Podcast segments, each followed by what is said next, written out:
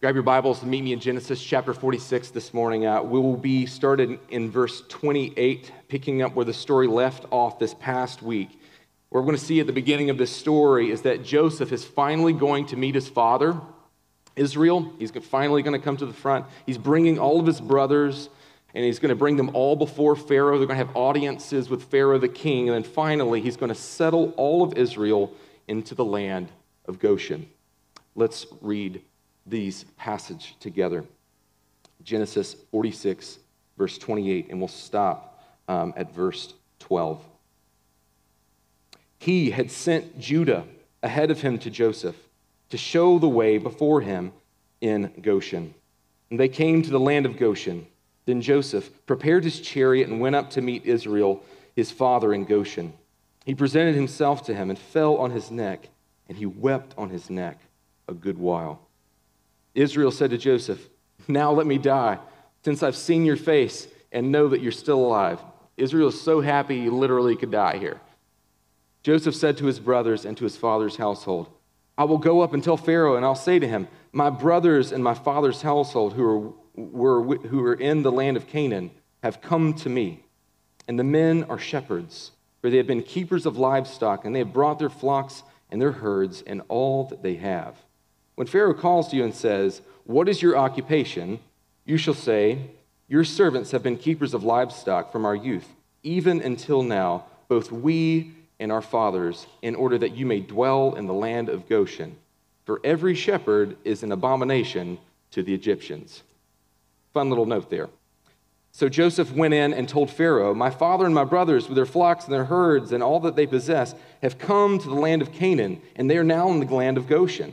And from among his brothers, he took five men and presented them to Pharaoh. Pharaoh said to his brothers, What is your occupation? Kind of like a where do you come from, where do you go kind of thing, right?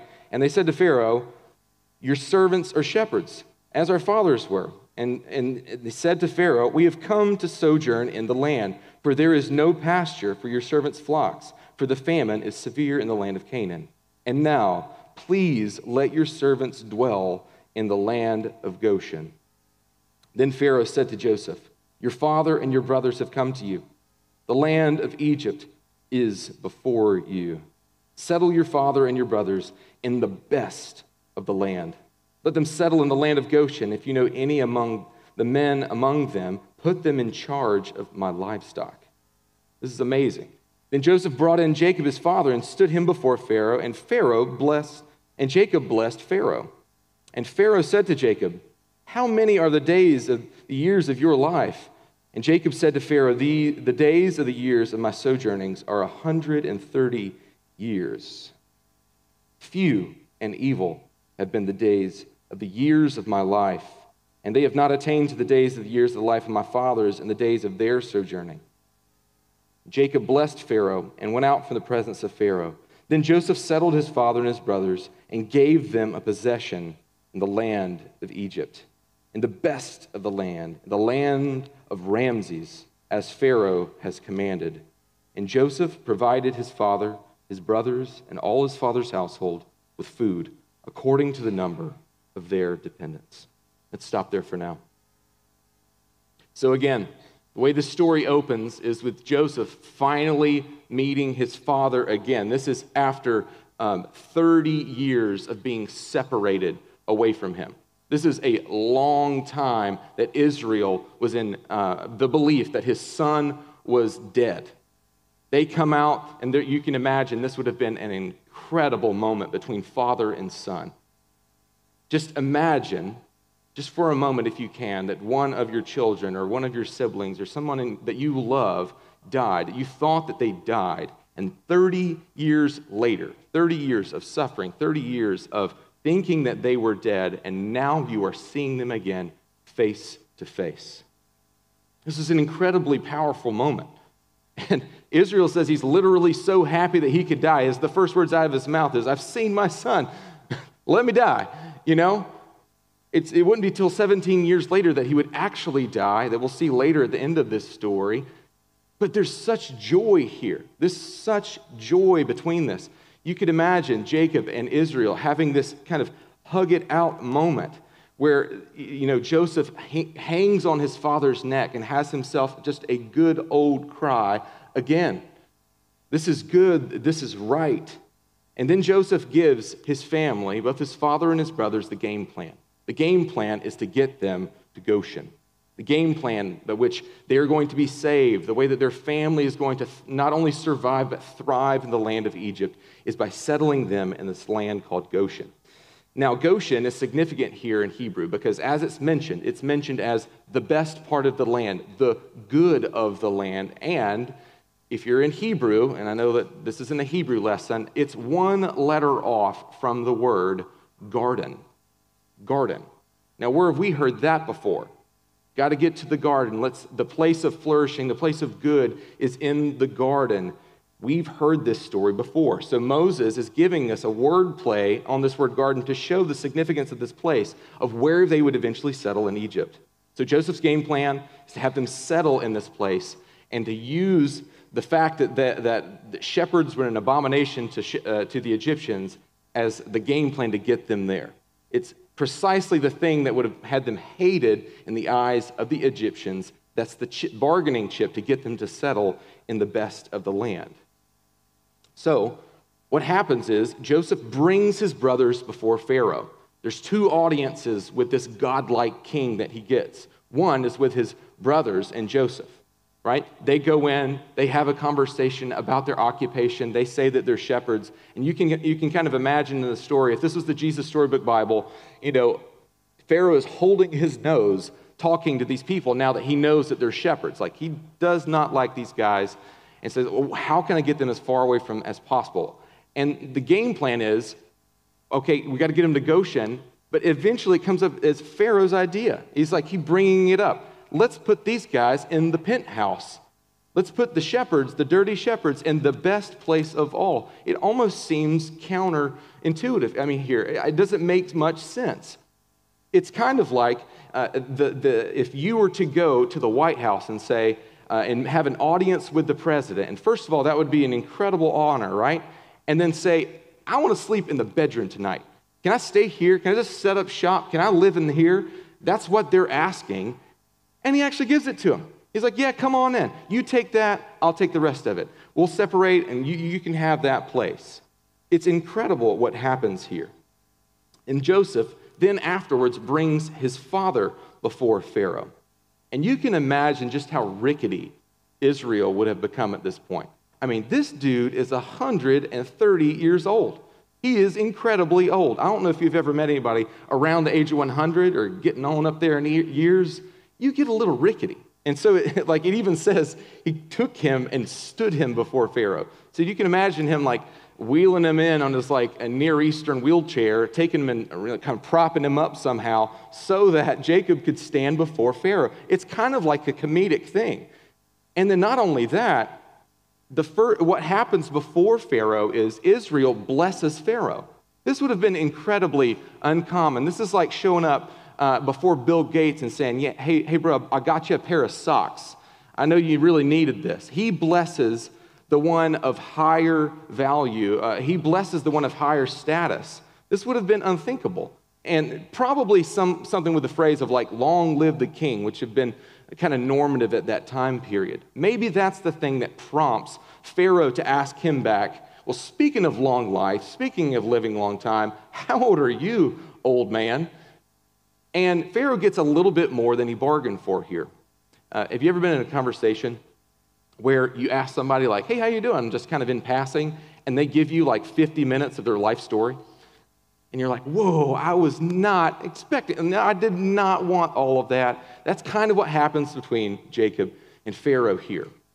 He asks him, How old are you? He tells him, but he also includes some pretty ridiculous commentary here. He says, I'm 130 years old, but not only that, Few and evil have been the days of my life. How could you say 130 years are few? Well, if one of your great great great grandpas lived to like Methuselah, like 900 years old, maybe you could say few have been the years of your life. Maybe your expectations on living a long time were a little bit higher. We don't have those expectations, right? Like 76 and I'm good, bro. Like I'm good. You know, we've lived a long and fruitful life. if I, if I make it anywhere around 80. But Israel here is saying 130, just a drop in the bucket, few. But not only that, evil. He's right. Just think about the life of Jacob, right? Dishonoring his father, playing tricks on his brother, running for his life for years. He goes to Laban. He gets tricked by Laban, right? He's in love with Rachel, but in the morning it's Leah. Disappointment. Seven years, 14 years laboring under his uncle Laban, not only to uh, have children there, but even within his own family, marital strife. Now he's got two wives, then four wives, and all these kids, and the birth war stories. Not only that, you, you trace and continue to trace the turmoil in his family and in his life. It is suffering, disappointment, death, even. His beloved wife, Rachel, dies in childbirth. My goodness. Jacob's life has been marked with suffering, it has been marked with death, it's been marked with evil. This is true. But Jacob's audience with Pharaoh ends with him blessing him again. He blesses him again as he's being carted out of the room. And it's pretty odd because, again, the person of, of higher status would normally bless the person of lower status, not the other way around. Jacob, for Jacob to bless Pharaoh here must be that he really does believe what was promised to his great his grandfather Abraham. Back in Genesis 12 verse 3, you remember the promise. I will bless those who bless you, and him who dishonors you I will curse, and in you and your family all the families of the earth will be blessed. This blessing that Israel shows here shows that he really does believe this promise. Doesn't matter that Pharaoh looks like he has all the power and all the world at that time, all the food, all the money, all of everything. In the eyes of God, the promises of God reside with, with Israel here, with Jacob. They outweigh all earthly power and authority that he could ever possess. And look what happens next in verse 11, the end of this particular story. Then Joseph settled his father and his brothers and gave them a possession in the land of Egypt, the best of the land, the land of Ramses, as Pharaoh had commanded. And, uh, jo- and Joseph provided his father, his brothers, and all his father's household with food, according to the number of their dependents. See, Pharaoh's response to the blessing that Jacob gave over him was blessing in return. And he grants the request of his crazy brothers that gives them the best of all the land of Egypt, the land of Goshen. The land that they are not only given a place, but they're also given a purpose. Did you also pick up on that? That Pharaoh not only says, hey, give them the land of Goshen, but hey, if you know of any able bodied men who, you know, whose job it is to oversee livestock, have them be in charge of all of my animals as well.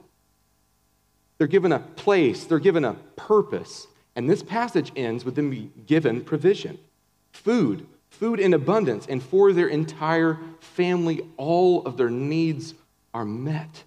Where have we heard this before? A place given, a purpose given, and provision given. This is a replay again of Genesis chapters 1 and 2. In the beginning, man is made by God in his own image and placed in a garden, a place of flourishing, like this family is placed in Goshen. Man, mankind is given a job to be fruitful and multiply, to have dominion over the animals. In Genesis 1 and 2. And here, this family is given a job over the livestock. And also, man is given food by God in Genesis 1. They can eat of any tree in the garden. They are given provision just like Joseph provides for his family here. See, Moses' intent in giving us these words and writing these words like this isn't just to show us, look how cool this story is. What we are invited to do in this moment as the church reading these scriptures that are living and active for us right now is to see that God's intent for all time is for his people that he has called for himself to be in God's place where flourishing exists with him. That we are to live under God's rule, where we joyfully submit to his kingly and kindly rule over all things, where we, as followers of Jesus, are experiencing his presence and blessing, life everlasting, the eternal life that Jesus promised us in the gospel with unfading joy. This is what we're being invited into this glimmer of hope all the way back in Genesis. This is God's revealed plan for all time. It doesn't mean at this point in the story that we know every and all of the details about how God is going to accomplish this. But thankfully, this story continues, and we are given more of a glimpse of how God is going to make his divine game plan a reality. The remainder of chapter 47, we're going to read in, in just a minute. And I, I, uh, we're going to see two main things that happen at the remainder of 47. They'll come up on the screen as well. First, the Egyptians are going to give everything they have over to Pharaoh in order to be saved from the famine. I mean, they're going to start with giving their money for food, then they're going to give their possessions, their livestock up for food, and they're going to finish with giving themselves and their land up as slaves. While the Israelites are flourishing in Goshen. Then finally, Jacob makes Joseph promise to bury him in Canaan. That's how the end of this chapter concludes. Now, a word of caution uh, before we read through the rest of the chapter. Uh, we've got to read this passage in the light of the biblical history where it finds itself. Now, I know for some of us, you're going to read through these verses and some bells are going to start going off in your head, and you're going to start thinking, man, not only is Joseph complicit in implementing a system of socialism here, but it seems like he's got leading the charge. I thought Joseph was the hero here, right? Like, I'm, oh no, what's happening to Joseph here? Now, what we got to do is, however we feel about that, we need to remember that this isn't a prescriptive, meaning that everything contained in the Bible is endorsed by the Bible. This is a descriptive account of what happened here. And either way, the Bible certainly wasn't written to make us comfortable. It was written to point us to our need for salvation and what God ultimately does about it. I found this quote from uh, Gerhard von Rad uh, in Kent Hughes' commentary particularly helpful. It'll come up on the screen for you as well. He, he writes The expositor must resist as much as possible the question of the extent to which Joseph's measures stand the test of modern opinion.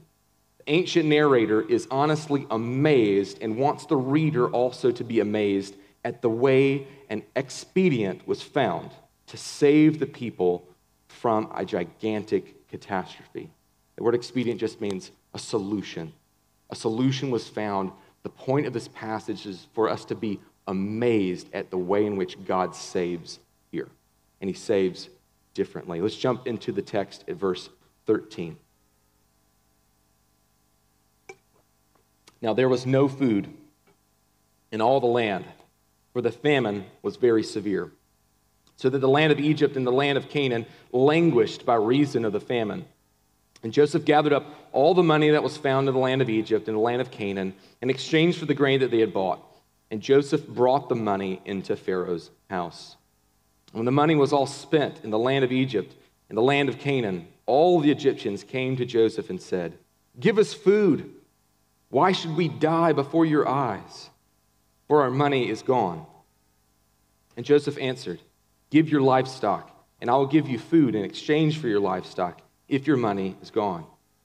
So they brought their livestock to Joseph, and Joseph gave them food in exchange for the horses, the flocks, the herds, and the donkeys. He supplied them with food in exchange for all their livestock that year.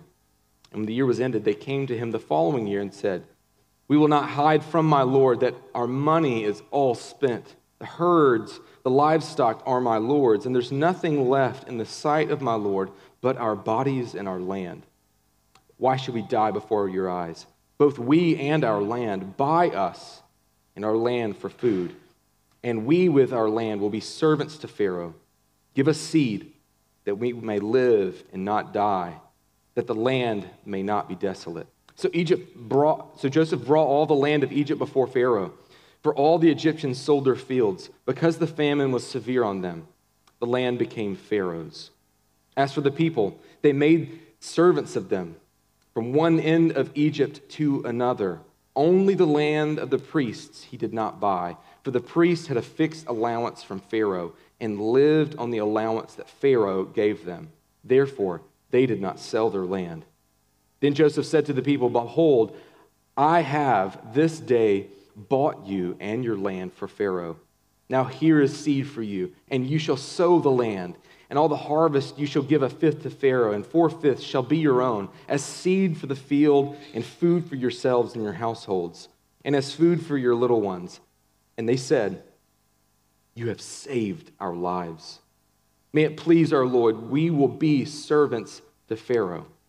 So Joseph made it a statute concerning the land of Egypt, and it stands to this day. Pharaoh should have the fifth.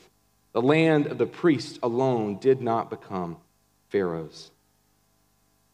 Thus, Israel settled in the land of Egypt, in the land of Goshen. They gained possessions in it and were fruitful and multiplied greatly. Jacob lived in the land of Egypt 17 years. So the days of Jacob, the years of his life, were 147 years. And when the time drew near that Israel must die, he called his son Joseph and said to him, Now, if I found favor in your sight, put your hand under my thigh and promise to deal kindly and truly with me. Do not bury me in Egypt, but let me lie with my fathers. Carry me out of Egypt and bear me in their burying place. And he answered, I will do as you have said. And he said, Swear to me. And he swore to him. Then Israel bowed himself upon the head of his bed. In summary, God provides a means of salvation for both the Egyptians and his people. Is, Egypt is saved from famine.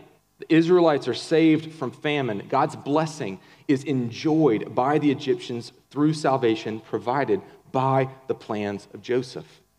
Remember the promise given to Abraham. Those who bless you, I will bless. This is the blessing of God upon Egypt, the saving of their lands through the hands of Joseph here. Maybe you noticed in the language of verse 27 that when Israel settled, though, in the land of Goshen, they gained possessions and they were fruitful and multiplied. Again, where have we heard this before? This is Genesis 1 again. This is God's covenant blessing, echoed all the way back from page one of the Bible, showing God's special blessing that Joseph's family receives here in this garden land of Goshen. God is with them, and He is the source of their blessing. But this story doesn't end on just the note of blessing, it doesn't end on just the note of triumph here. This passage ends on a somber note with the reality of death. See, Israel makes Joseph swear that he will not bury him in Egypt. He makes him swear to take him all the way back to his homeland, back to Canaan, and bury him there. Why would he do this? Why would he make him promise this way? Why would, why would he care about where he's going to be buried here? See, this shows Jacob's faith in the promise of God. That the promise that was given back to Abraham to his father Isaac, he believes this promise as well that that land is going to be a means by which the future promise is going to come. God was going to make good on his promise to give them that land of Canaan. It was going to be the land where God dwelt with them. See, we must remember that God, that although God's blessing is with them there in Goshen, they were made for the garden.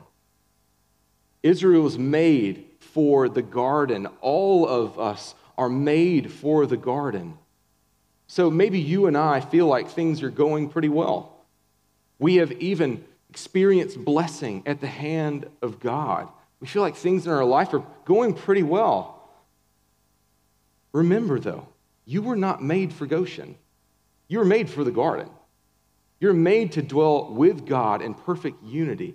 You're made to dwell in a new heavens and a new earth where all things are united under God's good rule. C.S. Lewis is credited with saying that if we have longings that cannot be satisfied by this world, it would seem that we are made for another one. See, if we were made for more than what this world can offer, it means that we are made for another new world. I mean, you and I long for this each and every day. I mean, even the meals that we eat point us to a future reality of something better, something more, right? Just think about the best meal you've ever had in your life, where you, you want to go back and experience it again. But even more than that, don't you want to experience something even better? Like, what could be better than like the best steak you've ever had? Or what could be better than the, the best bowl of ice cream you've ever had in your life? What could be better than those things? I don't know. I do know that those things will exist, though. I do know that there's something in me that longs for something that I cannot be satisfied here in this earth. If you're here and you're not a follower of Jesus, and, and, and you're really doing work and doing business with these claims of Christ, know that that internal struggle that you have right now with why can't I be satisfied with the job that I have? Why can't I be satisfied with the things that I have? Why can't I be satisfied with these incredible experiences I've had? It's because you were made for something more. You were made for not only good, but for perfection. Isn't that good news? That, that, that, that actually is a reality? See, though the story points us that that is the reality, that is the good news, when while we are still unsatisfied here, we're made for the garden. I'm, I'm here to tell you that the way into the garden means and requires death. This reality of death that we are stuck with. Jacob shows us this hope in a future promise, the only way to get back to where God is, the place where He dwells, to gain those promises. There's something in it that we have to process through death.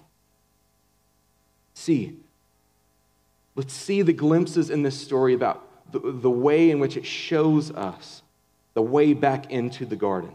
See, like Joseph in this story, the, the rescue plan of God seen in, in the gospel of Jesus is through the sending of a son. And that son going through the pit of death. See, Jesus left his place on high. Jesus, the God man, one with God from all of eternity, left his position of power and authority and might and was born as a human. Like he had a belly button. He needed his diapers changed. He experienced real human life. God did in our place. And he left that place on high willingly, unlike Joseph being taken from his position.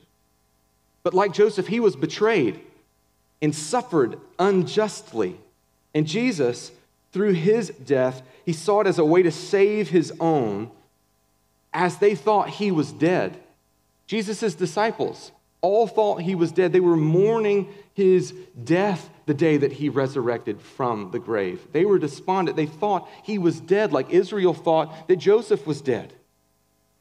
See, Jesus makes a way for us to experience flourishing as we wait for the ultimate fulfillment of the promise, like Israel waited for the promise of the land, for us, this fulfillment of that promise is the making of all things new. And like the reality of death in this story, we must pass through death to obtain the promise of eternal life. See, Israel knew death was coming, but he trusted God to keep his promises to him, anyways. Jesus would say this in John chapter 11 he would proclaim to those listening to him, I am the resurrection and the life. And then he says this incredible thing Whoever believes in me, though he die, yet shall he live. This is the promise of the gospel. This is the promise that Abraham and Isaac and Jacob were building their faith towards, that there was this resurrection coming. And that for us, who believe in Jesus, in order to experience this new life in Him, we must die, and that the good news is that Jesus has already died in our place for us. He has already passed through death so that we can experience life for us in the right here and the right now.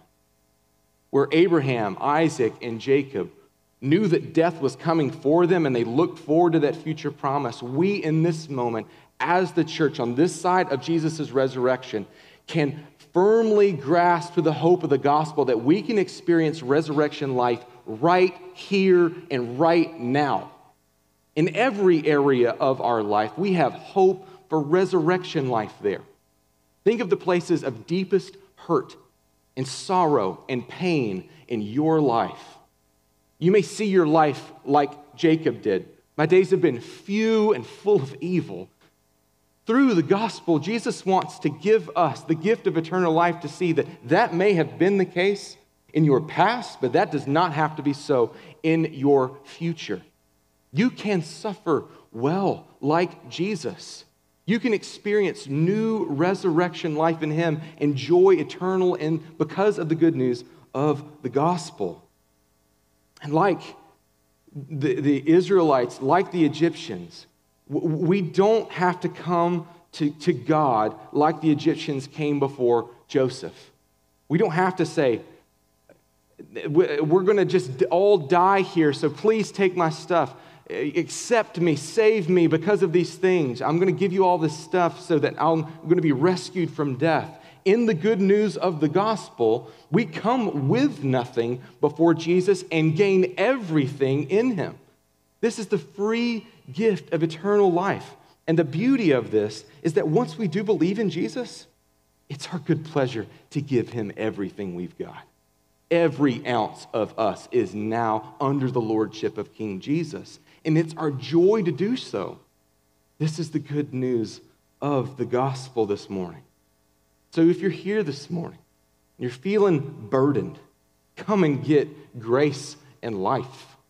If you're here this morning and you're suffering, come to the Savior who understands your suffering and he understands your sorrow. James chapter 5 tells us this is any among you suffering? Let him pray. Is anyone cheerful? Let him sing praise. Is anyone among you sick? Let him call for the elders of the church. Let him pray over him, anointing him with oil in the name of the Lord. Now, the power isn't in the oil, the power isn't in any human hands. The power is in Jesus. We really do believe that. We're about to move into a time of response. And, and the elders of Veritas are going to be at the back of the room elders or, or pastors here, we use those terms synonymously. We want to pray for you. We want to welcome you. If you've got something going on, are you, are you suffering? Are you in pain? You have something going on. You have a weighty decision. We want to pray with you. And the offer extends far beyond Sunday into the days of the week where you just need to grab a cup of coffee with one of your pastors. You need to come to our now temporary offices, which are awesome, by the way, and come and hang out with us and have us pray for you. We would love that. Let me pray for us and invite us into this time of response. Lord Jesus, in light of these, this passage of Scripture, I pray that we would really believe that you are the God promise, the one who has saved his people from famine, and the one who wants to meet us in our suffering. Lord Jesus, I pray um, that those among us this morning uh, that need encouragement would find it in you. Um, the ones that need um, hope would find it in the gospel. That the ones that are rejoicing this morning because of the joy that they found in Jesus, may they express it um, so that we may share in it. Uh, God, I pray um, that even after this gathering, we'd linger here, tell stories of your kindness, tell stories of your, um, the things that you are accomplishing, the things that you are doing in and through um, this church that, are in, that should be an encouragement to one another. God, I pray, um, give us words of encouragement for one another. Uh, may, us, may, may we track one another down and uh, refuse to have people leave here not encouraged um, by what we see you doing in their life because of what you've accomplished in the gospel. And we pray that in Jesus' name. Amen.